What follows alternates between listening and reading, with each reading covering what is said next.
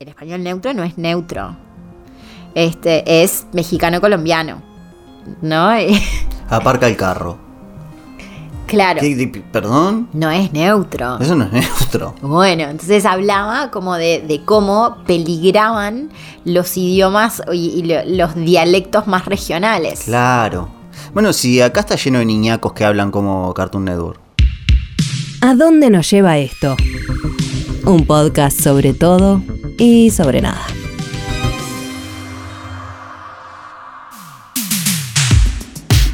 Bienvenidas y bienvenidos a Donde nos lleva esto, el podcast sobre todo y sobre nada, donde cada uno trae un tema y el otro no sabe lo que estamos hablando. Yo soy Mar, estoy con el lecho y es el episodio 40. ¡Pa, boluda! Me estaba faltando el aire como en las películas cuando alguien está bajo el agua y estiran el plano y estiran el plano y yo empiezo. Ay, dale, dale, que suba. ¿Estás bien? Estoy bien. Ay, Estoy muy entusiasmada. 40, podríamos haber tenido un hijo. Cállate, la boca se te da a un lado, mija. Vos hacés lo que quieras. Sí, podríamos haber tenido un hijo en este, en este, un hijo en, en este periodo, 40 semanas.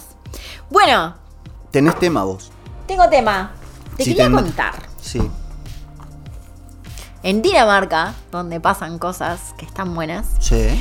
hay en este momento un litigio. Sí. Porque eh, una galería le pagó a un artista que se llama Jens Hanning.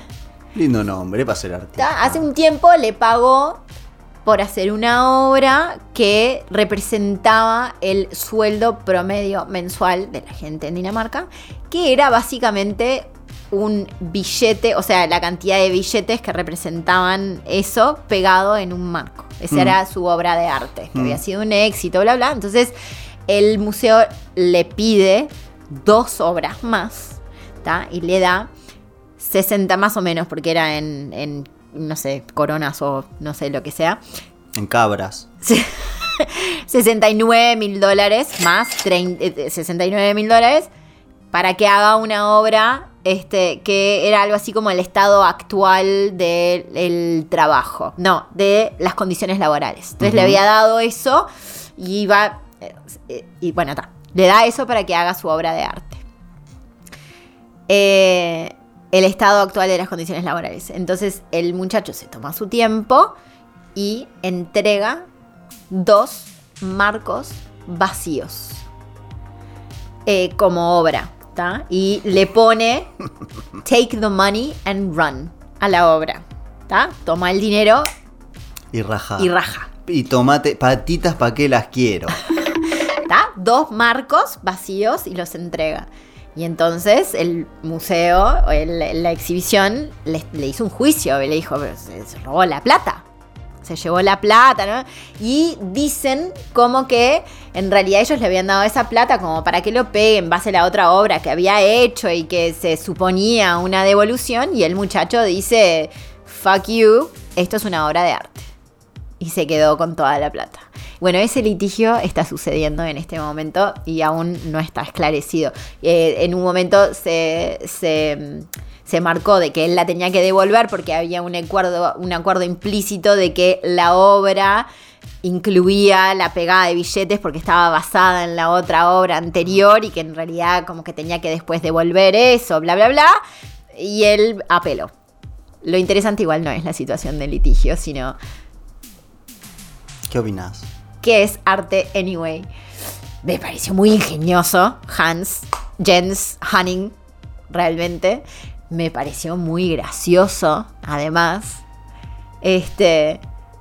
Pero bueno, te despierta toda esa cosa de qué es arte, es arte. Te diría que hasta iría a una exhibición para ver el cuadro vacío, pero en realidad, por otra parte, pienso es un cuadro vacío, que voy a ir a ver la exhibición, ¿no? Como, este, me resulta muy interesante todas las, las este, preguntas que surgen a partir de eso.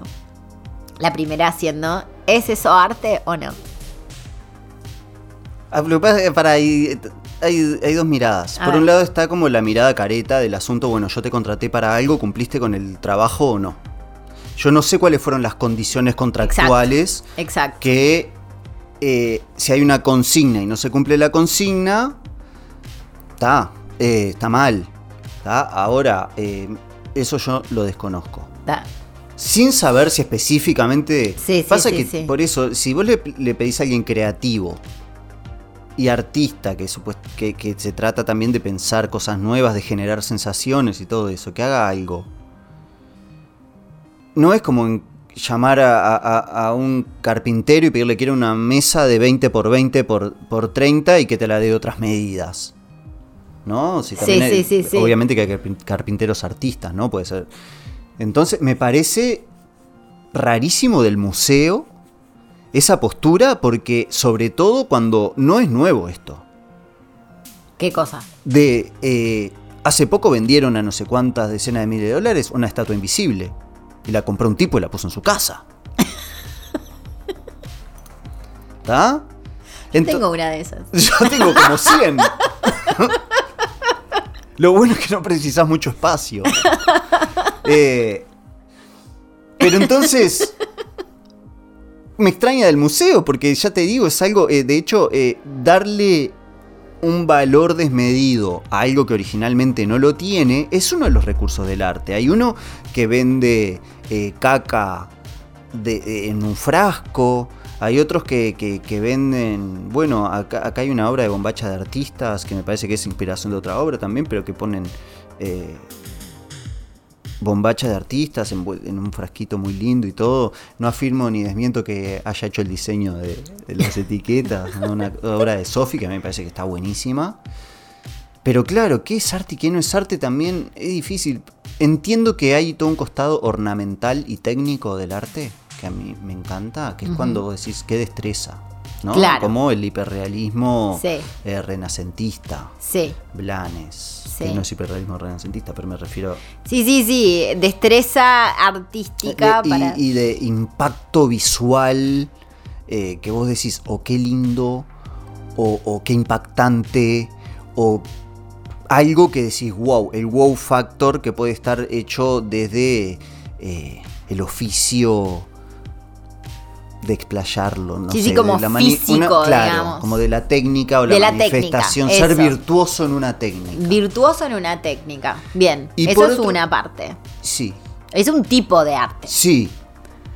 Lo entiendo yo como arte cuando una especie de virtuosismo en la técnica, esto es arte, en cualquier manifestación de sí, algo que sí, sí, decís, sí. a la Puede ser pucha". música. eh, Bueno, Lo- la música siempre. Claro, pero siempre. puede ser eh, eh, orfebrería Sí. o una ecuación que, des- que, que se ¡Qué despliega.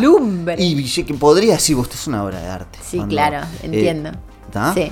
Y por otro lado está Nunca vi, pero bueno, una ecuación. Es que hay, hay ingenios de, de las ciencias tradicionales que, Sí. que tienen mente artista también, Claro, bueno, sí. ¿no? Que en un punto, eh, no sé, el, el telescopio James Webb es una pieza de tecnología, pero es una obra de arte. Mm. Hay muchas artes involucradas Sí. para esa obra Sí, sí, que requieren de eh, mentes creativas, mentes soñadoras, que piensen en lo imposible, que saquen las cosas de, yo qué sé, además de mucho, mucho eh, asiático.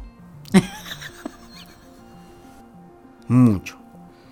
Eh, con todo el respeto de la cosa, pero, pero eh, pero un poco es así. Vos, yo veo la foto de lo que están laburando ahí. Eh, eh, poco de apellido González. Faltan unos mates. Sí, sí, sí. sí, sí, sí.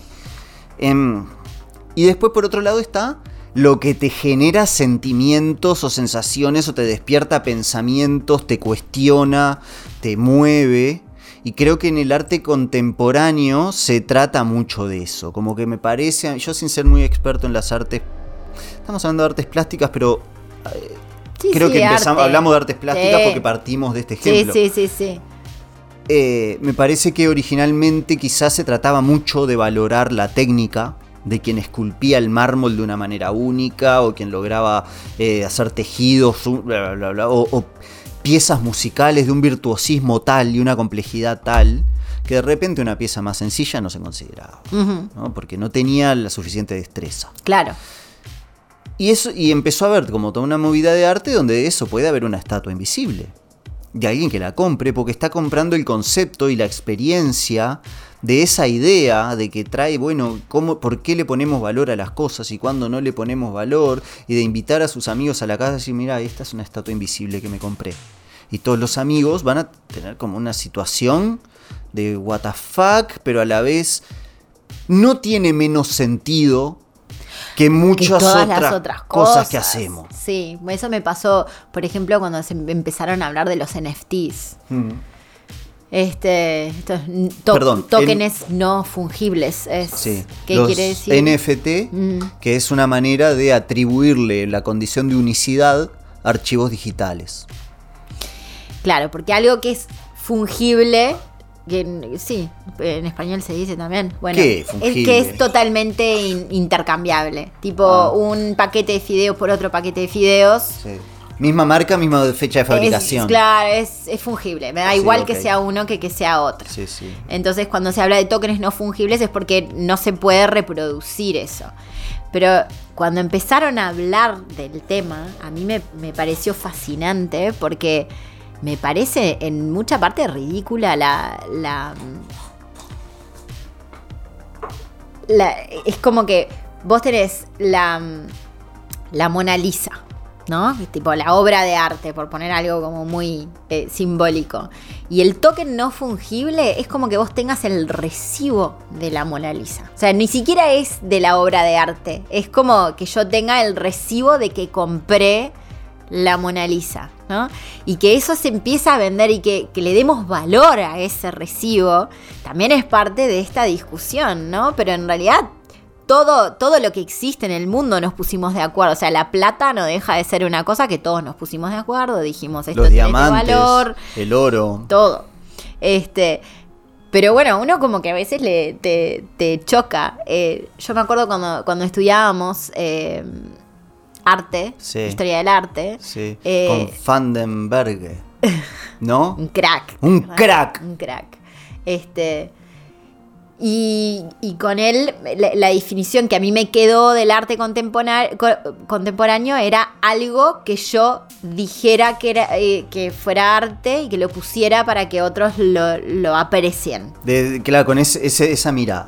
Esa mirada era el arte, ¿no? Y eso explicaba el, el water de quién fue que puso Duchamp, ¿no? Sí, la lata de sopa lata Campbell. de sopa de Campbell, ¿no? Como, este, me resulta increíble a veces el- eso, como el valor que le ponemos a algunas cosas, que como que nos ponemos de acuerdo de ponerle y de que sí y, y que no, pero a la vez me parece como una genialidad, porque me parece que lo, lo lindo de verdad del arte, hoy, hoy que vos decías, bueno, la música, hay música que, que no es muy arte, porque no. este como medio de lugar común. Sí, que no tiene sea, alma, que no se luce por nada. Hay algo como en el, en el proceso de crear arte, para, para el que lo crea, que, que me parece que, que, ta, que eso por un lado es... eh, Claro, hay una cosa, eh, hay cier- como si fuera un bien de consumo, ¿no? Como hacer una canción o hacer un cuadro o algo. Estos cuadritos que venden en toda la costa del Uruguay para poner en tu casita de afuera de un barquito ahí, una playita de fondo. Está bien, podemos decir que es arte, desde un punto de vista formal. Pero es un bien de consumo. La persona no está atenta a lo que está haciendo, no le está poniendo corazón. Se vende al lado de un llavero que Claro. dice Piriápoli. con un caracolito. Claro. con todo el respeto del mundo, pero es polémico de, de aspecto y, claro, y valor. sí, sí. Pero fíjate como una misma obra, dependiendo del marketing que tenga el artista, vale distinto. Total. Ahí había un caso de, de, mm, unas obras que se habían vendido a no sé cuánta plata y que después se había descubierto que era una niña de 5 años que estaba haciendo una pintura y que decía como que, que la madre había puesto como en exposición como arte abstracta y no sé qué. y ¿Era la niña? Era la niña. Vale más. Vale más. Pero claro, eran tipo... Es una mejor historia. vómitos. Bueno, sí. Pero Porque da. de la misma manera que vos irías a ver el lienzo en blanco por la historia que tiene alre- alrededor, y acá en la esquina venden lienzos blancos. Vamos si querés, no te mueve un pelo. Pero el otro te recontra mueve un pelo. Bueno, sí, De sí. hecho, eh, yo me acuerdo que fue una exposición de Picasso que vino para acá. Ah, me pareció una cagada. Claro. Si no me contaban toda la historia de que total. era vanguardista y que iba en contra de esto, y si no me contaban todo el cuentito, yo decía, "Pero te cambio un galpón entero de obra de Picasso por un Blanes de 15 por 15. Claro. Bueno, a mí me pasó eso, que, bueno, viviendo en, en Europa, como que tenés acceso a todas esas cosas clásicas que... Que se robaron. Que, que se robaron. Sí. Estás en la, en la guarida de la cueva de los 40 ladrones de Alibaba. Lo bueno es que solo estando en Inglaterra podés ver cosas de Egipto, de Egipto. de África, de la Antártida. Podés ver las cabezas de la isla de Pascua, todo. Es maravilloso. Una vez cuando fuimos, cuando, en, en- en Madrid, fuimos con, con Marco, con mi, mi- mi esposo, fuimos a, a una... co- Estábamos paseando y había como un museo, como que te diga Museo de Oro Latinoamericano. Una. Fuimos a entrar y nos cobraban 20 euros. Y Marco le dice, y si sos del país de donde se robaron todo el oro, hay descuento. Sí, claro, eh, ya, ya está, pagamos por adelantado. Claro, ya está, tenemos O sea, no seas descarado. No tenés límite. ¿Hasta No, dónde? No, no, no. Nos dijo que volviéramos los martes, que era Latino Day. Sí. el Ve- latino de- y hay descuento en los tacos y las tortillas. No, pero no somos todo México. México no es Latinoamérica. No, claro. Pero, claro. Em, pero bueno, tenés acceso a todas esas como obras más clásicas, ¿no? Sí. Ponele la Mona Lisa, el no sé qué, no sé. Yo realmente vi un montón de cosas que no le di bola. O sea, iba como medio arrastrada por mis padres, ¿no? Tipo, ay, bueno, la capilla, ay, la capilla, ¿no? Y cuando empezamos a estudiar historia del arte, me arrepentí tanto, ¿no? Pero ta, no me podía arrepentir porque no sabía la historia, no conocía, pero es mucho eso, ¿no? La historia Es detrás. y más allá de lo virtuoso, que no es reproducible, Sí. y hay cosas que solo tienen valor. Yo tengo un cuadro que me parece horrible, que lo tengo tirado ahí al costado, y el otro día vino alguien y me dijo, ay, tenés un no sé qué.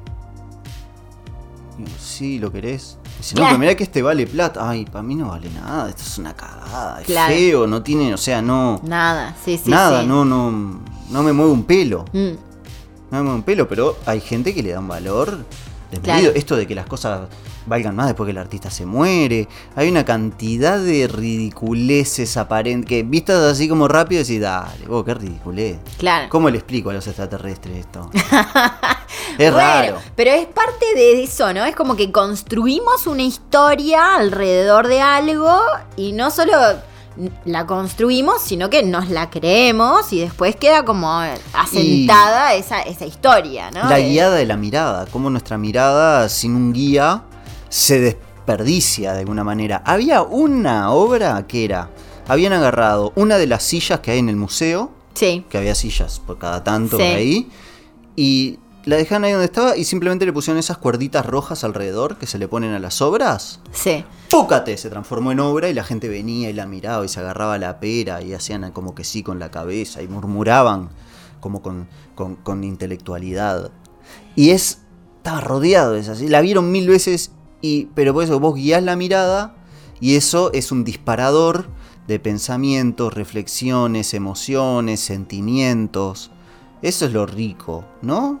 Y, Para mí y en sí. ese sentido cualquier cosa puede ser arte. Claro. Eh, el arte que a mí más me fascina es la, la naturaleza. ¿Qué, ¿Qué es levantar las cejitas? No es cierto aparte.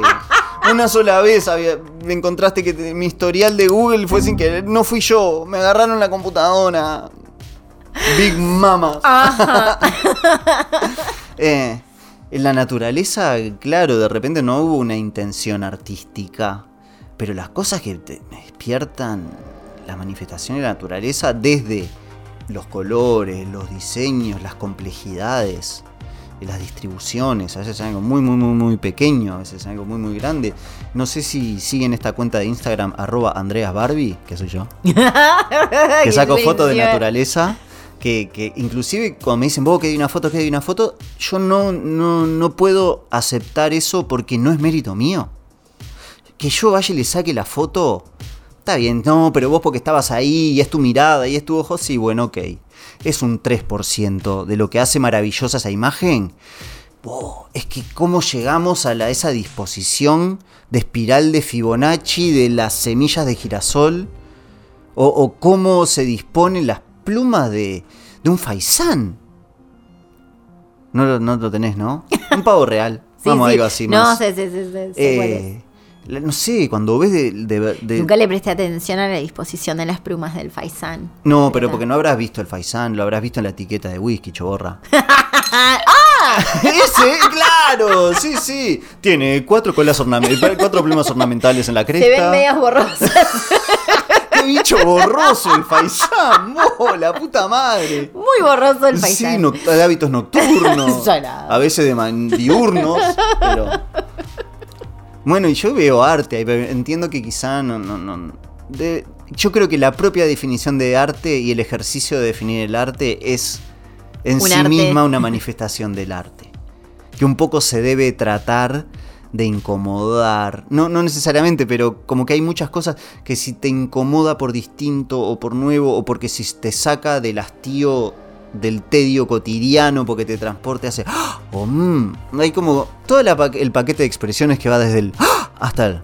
mm, Sí, o incluso de qué "Ugh", asco, sí, o- sí, sí, sí. o miedo o lo que sea. La, la- la la vivencia del arte se puede manifestar. Quizá, quizá no dependa de lo que tenés adelante, sino depende de lo que te ocurre a vos como observador. Bueno, eso pensaba mientras lo decías, que en realidad creo que es eso.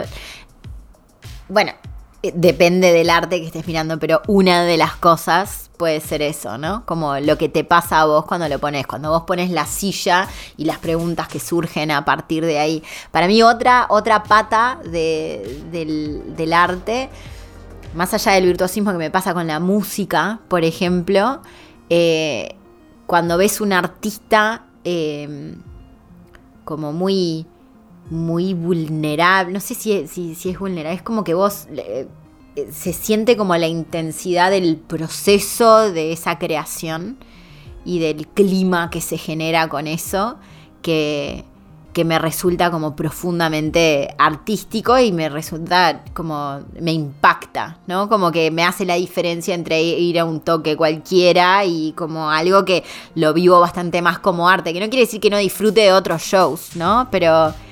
Por ejemplo, en esto de Suma Camerata que te contaba la vez pasada, me pasa que son como artistas, ¿no? Luciano Superbiel, Pedro Dalton, Juan Casanova, son como personas. Este. Sí, bastante cracks. Pero son como. eh, resultan como eh, muy compenetrados en su Sí, con obra. corazón, como con, que- con que mucho corazón. No, de- no dejan de todo- sí. Claro. Pero de- es como que hay algo que se entrega ahí. ¿No? Como que vos sentís que se entrega. Este. No sé, capaz que yo conozco un poco más las historias porque, eh, por ejemplo, ese show lo, lo produjo mi marido. Entonces, como que a veces, capaz que también por conocer las, las historias detrás. Pero la gente que fue, yo fui y, y vos, en, en un momento se, se me cayeron las lágrimas mientras estaba en el show, ¿no? Y dije, pa, estoy re sensible, ¿no? Amiga, te estaba por venir. Pensé que me estaba por venir. Abriste el Dije, "Pa, calendario, amiga. Estoy re- no, yo no por cualquier cosa, estoy muy sensible. Y salí y el comentario de la gente fue tipo, estuvo intenso, ¿no? Como que hubo momentos muy intensos. Este. Y no es, no te pasa en todos lados. Como que hay algunos donde, donde como esa magia de, de- del arte te, te llega también desde, desde otro lado, ¿no? Como. Es que, sé, obviamente que en el, en el amplio panorama de Sí. lo que está sobre la mesa Sí. de la- lo que sería del mundo de las artes, hay cosas más nutritivas que otras. Bueno, sí, películas pueden ser arte o no, ¿no? Y bueno, y música, y libros, y lo que sea, cualquiera de las disciplinas que consideremos arte, Sí. y todas las cosas que de repente no, no, no pensamos, yo que sé, hay, hay platos de comida que son arte, y sí, Claro, y sí. sí. eh, y bueno, hay otros que capaz que no. Y así como, de hecho, en las películas, lo que, eh, eh, ¿te acordás que cómo estudiábamos cine en la facultad y todo eso? Pa, sí. Pa, ¡Qué clavo! Qué Yo- masa igual, ¿eh? Parte de las cosas por las que no me recibí. Hice, hice toda la carrera, hice la tesis, eh, todo me... O sea... ¿No a- sos licenciado? No, no soy licenciado. No soy licenciado, a- a pesar de mi pobre madre. Pero, pero. Y eh, nosotras, que te insistimos mucho. Sí, pero no pueden negar que aprendí todo lo que tenía que aprender. Sí, o sea, sí. no, no, no, no. lo- es que en cierto punto de qué sirve, ¿no? El, el papelito. Claro, pero lo que voy es que hasta hice las tesis. ¿tá? Y trabajé además, tuve un rol en la tesis final que, que incluía estar un poco en las tesis de todos los demás compañeros, estuvo como bien. Pero historia del cine, ay loco, no pude. o es co- eh, no pude tanto, porque hay unas cosas que están buenas, pero al Sí. principio, no, vamos a ver el, el-. Ciudadano Kane ocho veces. Yo no podía en esa época, tenía mucho más, otro, otro tipo de energía. ¿Te acordás de esas películas de In- Ingmar Bergman? Eran Claro, y- espantosas. Claro, sí, entiendo lo de vuelta, entiendo su valor y todo. No me hagas, no me la No. hagas mirar, por favor. No, Tanta, no. no, no, no. Y bueno, y no di historia del cine 1, no, eso no me permitió dar historia del cine 2. Y así, y así. Este. Y hace poco fui de vuelta a la facultad a decir, si yo me quiero recibir, ponele, ¿qué tengo que hacer? Mirar la película de. No, porque en un punto te juro que yo soñaba con la, de decir, vos, pero yo doy clases de Claro. comunicación. Yo Sí, sí, sí, eh, sí. eh, trabajo en. O sea, yo realmente. No hay manera. Yo vengo un día sorpresa y que haya 30 profesores y me pongan a. me pregunten todo lo que quieran y me pongan todos los ejercicios que quieran. Claro. Si yo salvo ese día, ¿me dan el coso de licenciado? Estaría buenísimo. obvio. claro, porque en serio. Pero no, la No me hagas no cursar montaje genial. 1. Sí. Tengo años de edición, he editado todo lo que se te ocurra. No me hagas, ¿viste? Claro. Eh, eh, y bueno, no, había cosas como que tenía que cursar taller de radio 1. Ah, perdóname. Tengo un podcast. Perdóname, claro, no, yo puedo venir solo el día Qué del mal, examen. ¿no? Igual como la, la educación como no, no ha podido adaptarse en ese Claro, es sentido, una ¿no? soletea, no me hagas venir a cursar el taller de radio 1. Claro. Poneme la prueba, ¿puedo venir el día de la prueba? ¿Qué hay Claro. que hacer? ¿Puedo hacer el mismo día taller de 1? Y no se puede darlo abierto. No, digamos. no sé, porque claro, está Igual regulado por... es un embole porque capaz que tenés que tener ciertas cosas que aprendiste como más fijas, ¿no? Como no es comprobar tu conocimiento, que debería de ser, en cierta manera.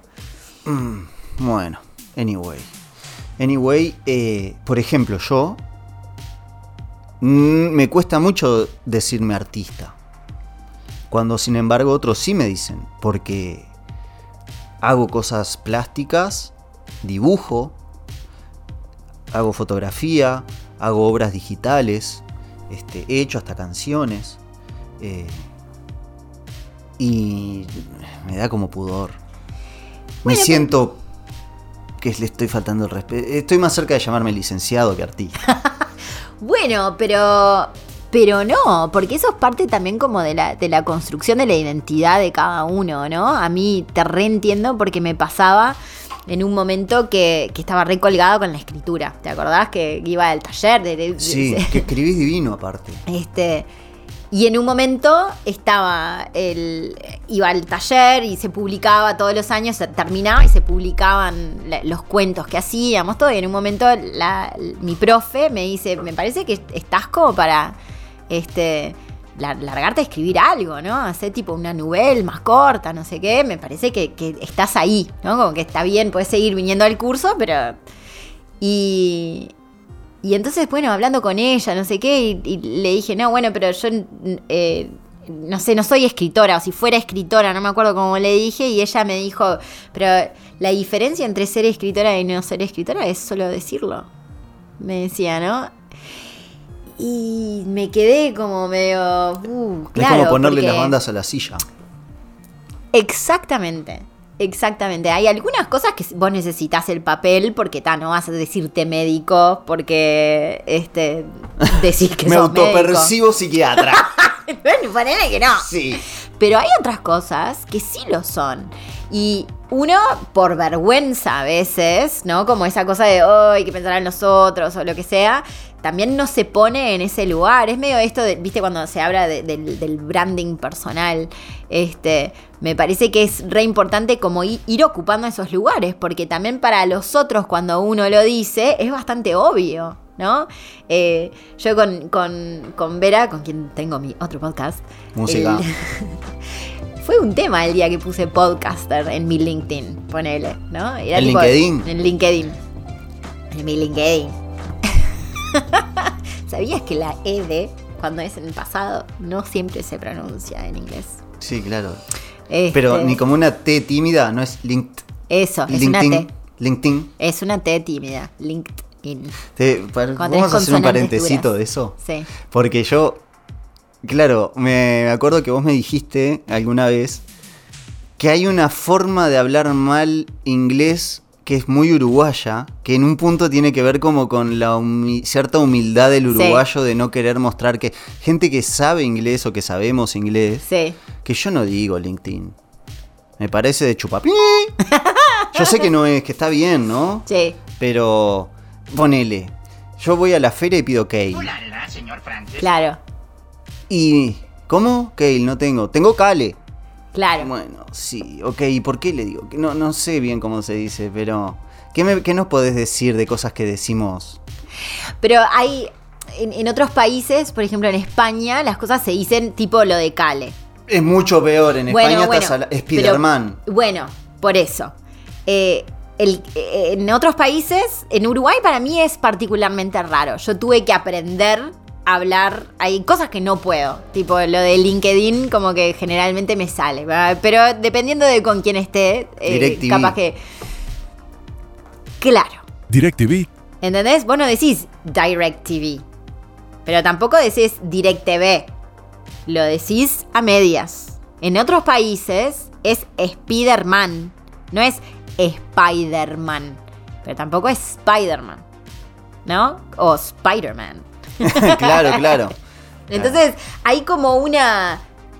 Es raro el límite. me acuerdo, pero me acuerdo así que, que Gali, eh, que la conocí cuando entré a facultad, me ayudó a navegar ese mar. Porque me veía como trancada cuando iba a decir, por ejemplo, ¿no? Eh, con Spider-Man y como que eh, ya me había dado cuenta de que no lo podía decir Spider-Man, pero tampoco sabía cuál era. Porque sabía que no era Spider-Man, ¿no? Entonces, y que me, me reayudaba a navegar ese mar, tipo... De dejarlo ahí a medio camino. A medio camino. Y eso es re uruguayo. No, porque no es cale. Está, en algunos lugares sí. Y tal, justo Eh, o ese y pasa a ser. no. Termina Sí, sí, siendo. sí, sí, sí. Pero lo de DirecTV es un ejemplo muy claro. No, y lo de LinkedIn puede ser la diferencia entre entenderte y no entenderte. No, claro. No sé sí, sí, sí. Sí, sí, sí.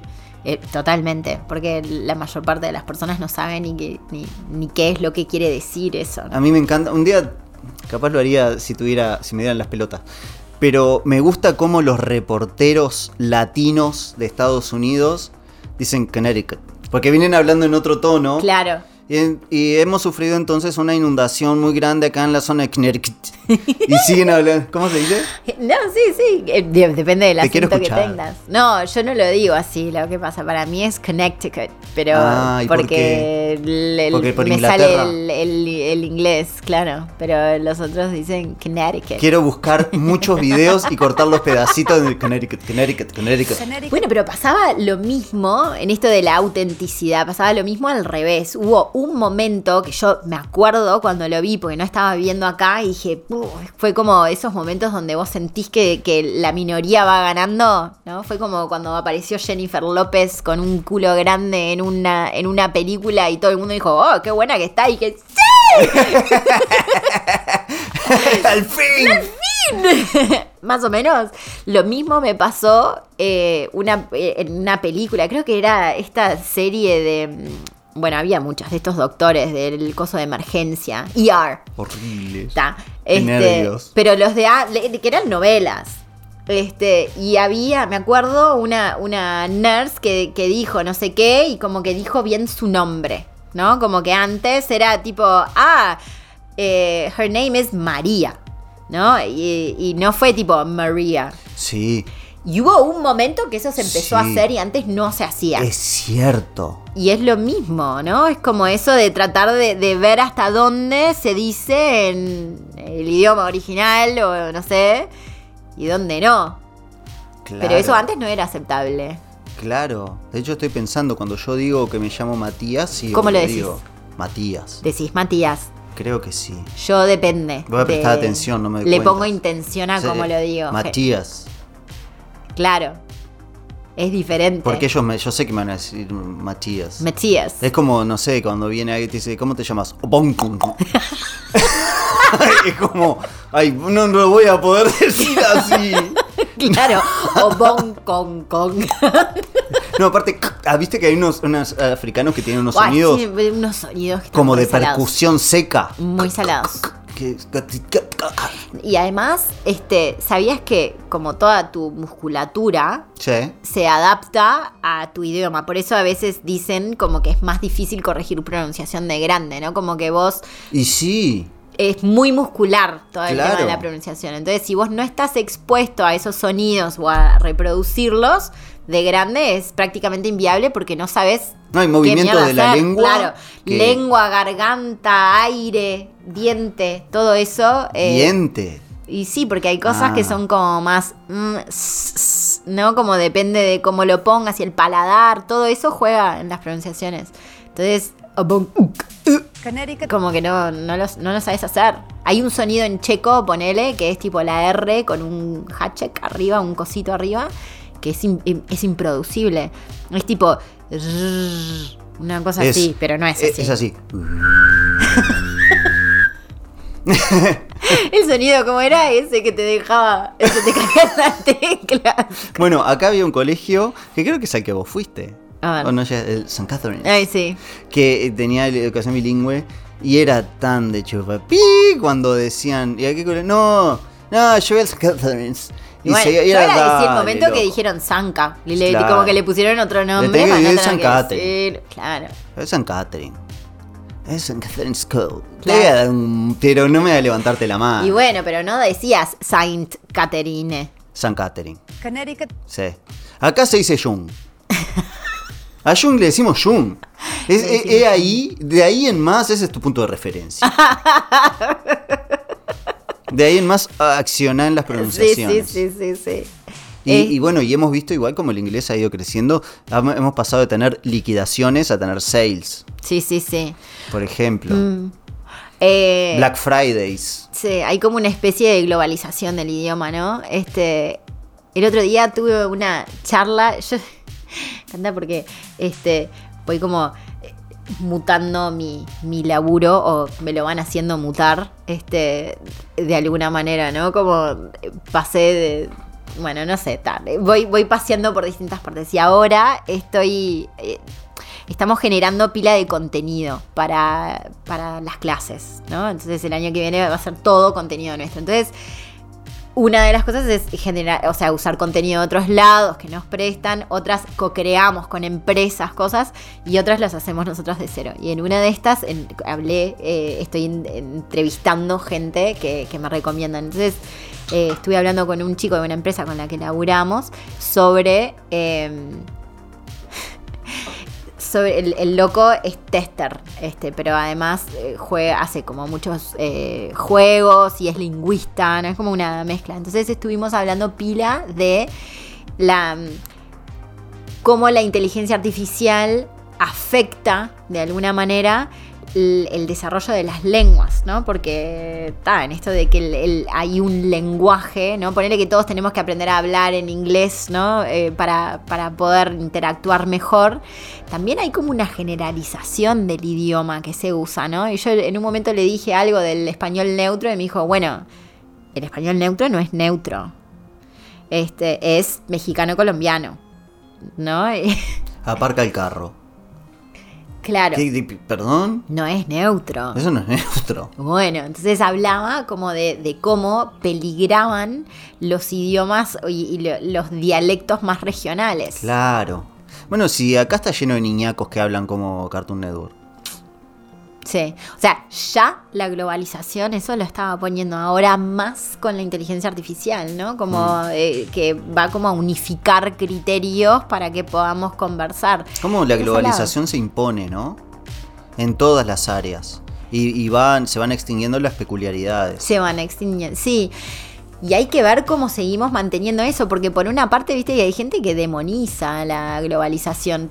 Por una parte, la globalización, el otro día que vos hablabas de la depresión de, antes, cuando no había globalización de alguna manera, la globalización tiene cosas que están alucinantes. Sí, pero claro, está ese peligro que está bueno estar atento a la extinción Y bueno, quizás llega el momento que las cosas se extingan también, ¿no? La naturaleza es dinámica y se extinguen especies, especies y surgen otras y Sí, se levantan evoluciona. continentes y se hunden. Sí. A mí me gustaría que no, que no se extingan porque me parece que enriquece el panorama, surgirán otras. Lo que pasa es que hay gente que también va como adoptando cosas, viste, eso que la gente este, habla como de la apropiación de alguna manera, pero hay no lo gente que entiendo adopta. yo eso, la propia. eh, lo entiendo en un caso extremo, cuando viene eh, Sara y le copia a una tribu muy específica un dibujito, imprime todo el dibujito y se hace la boluda. Una cosa muy específica lo entiendo. Pero en cosas más globales sí no las entiendo, ¿viste? Eh, Creo que el, concepto que medio que se creo que se se exagera en algunos puntos eh, es que vos te apropies de cosas sin abarcar todo lo que le pasa a esa comunidad, que generalmente son comunidades que son minorías, ¿no? Entonces es como que yo me apropie de eh, un, no sé, un estilo drag y que me empiece como a poner el pelo y hacer toda la cosa, pero en realidad sea tipo anti-trans o no, no como es tipo, ta, pero te agarraste todas mis cosas, pero no te estás haciendo, lo pongo en un ejemplo que no, no es muy común para que no lo veamos culturalmente, pero como que vos puedas ver dónde está, tipo, ah, te- me sacaste todo y no te estás haciendo cargo de visibilizar mis problemas, no sé qué. Lo que pasa es que después la gente, tipo, te vestís, eh, te disfrazás de una cosa y es tipo, Pasa que, claro, a mí lo que me pasa, ¿ves? Entiendo todo eso y tal cual. Hay que ser respetuoso y hay que no ser sorete. ¿tá? Claro. Pero en un punto también está el fenómeno de la natural de la aculturación, total. que es natural del humano, que es empezar a adoptar elementos culturales de aquellos que te rodean y que están presentes. Entonces, y es parte de la evolución. Claro, ¿no? Entonces, no, y los blancos que están ahí haciendo candombe. Y lo que pasa que ya también forma parte de sus vidas y de ellos y también lo sienten y cosas. ¿Cómo no lo vas a...? O sea, Mm, no sé, y sí, pasa. Sí. ¿No? Y- o cuando eh, ocurren cosas, ¿viste? Que, Sí, que es raro. Me El- contagié sí. de esto y me gusta. Y me gusta. Yo escucho a, a Huberman, que siempre traigo a las mismas personas. Me voy a hacer como un. Mira, kit. como yo no entiendo lo que vos decís, para mí pueden ser todos distintos. Yo en ese momento escucho y digo, y hago así con la cabeza y frunzo el ceño como para Bueno, es un loco que es neurocientífico, tiene un podcast, es alucinante, realmente, realmente recomiendo escucharlo, un crack. Y la vez pasada lo estaba escuchando el loco dice, no, bueno, yo tengo varios protocolos para, habla en inglés, ¿no? Habla de varios protocolos para mejorar tal y la atención y no sé qué, por ejemplo, de mañana tomo yerba mate y, ¿no? Y como que varias veces empezó a hablar de yerba mate en un momento dije, toma mate, Huberman, toma mate. Está, porque está disponible, porque no sé qué, y el loco toma mate. Y me acuerdo cuando nosotros estudiábamos, hoy estoy, estoy tipo todo el tiempo tan acordándome. nostálgica. Pero como que hay veces que recién ahora entiendo las cosas que hablábamos, es increíble.